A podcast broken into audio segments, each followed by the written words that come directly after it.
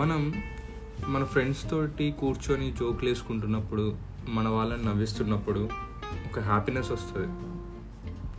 అన్కాన్షియస్గా అంటే ఇంటెన్షనల్గా నవ్వించకపోయినా మన కన్వర్జేషన్స్ వల్ల మన వాళ్ళు నవ్వుతున్నప్పుడు ఆ కిక్కే వేరు. ఎందుకో తెలియని ఒక గొప్ప సాటిస్ఫాక్షన్ ఏదో హాయ్ ఆ హాయ్ పేరే బయాలజీలో డోపమైన్ హార్మోన్ అంటారు. ఈ డోపమైన్ ఎండోర్ఫైన్ సెరోటిన్ హార్మోన్స్ని హ్యాపీ హార్మోన్స్ అంటారు. చాలామందికి తెలిసి ఉంటుంది ఇవి. మెడికల్ రీజన్స్లో అయితే మన హార్ట్ రేట్ అండ్ బ్లడ్ ప్రెషర్ని లోగుంచుతాయి మనకి ఎవరైనా హే నీతో ఉంటే టైం తెలీదు. చాలా బాగుంటుంది.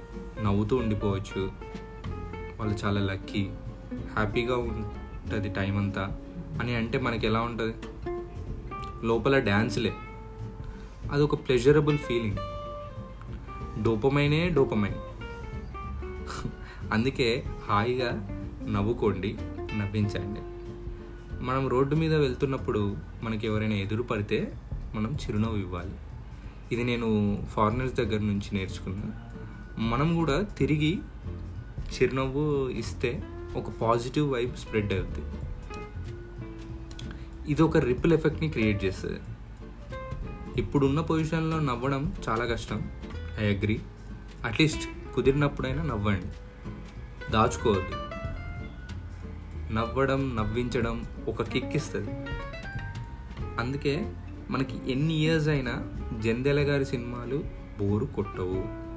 అలా ఇంకెన్నో సినిమాలు కామెడీ సీన్లు జోకులు సందర్భాన్ని బట్టి మనం పెట్టుకొని ఎంజాయ్ చేస్తుంటాం నవ్వు గురించి మాట్లాడుకుంటున్నప్పుడు మన అందరికి ఇష్టమైన బ్రహ్మానందం గారి గురించి ప్రస్తావించాలి.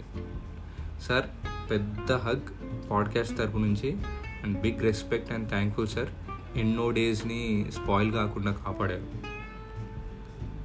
మన నవ్వు ఎదుటివారిని హర్ట్ చేయనంత వరకు హానికరం కాదు.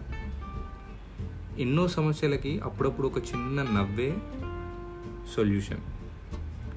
ఈ మధ్య ఒక కవి అవి ఏమన్నాడంటే నవ్వుతూ ఉంటే నవరత్నాలతో పనేముంది అని.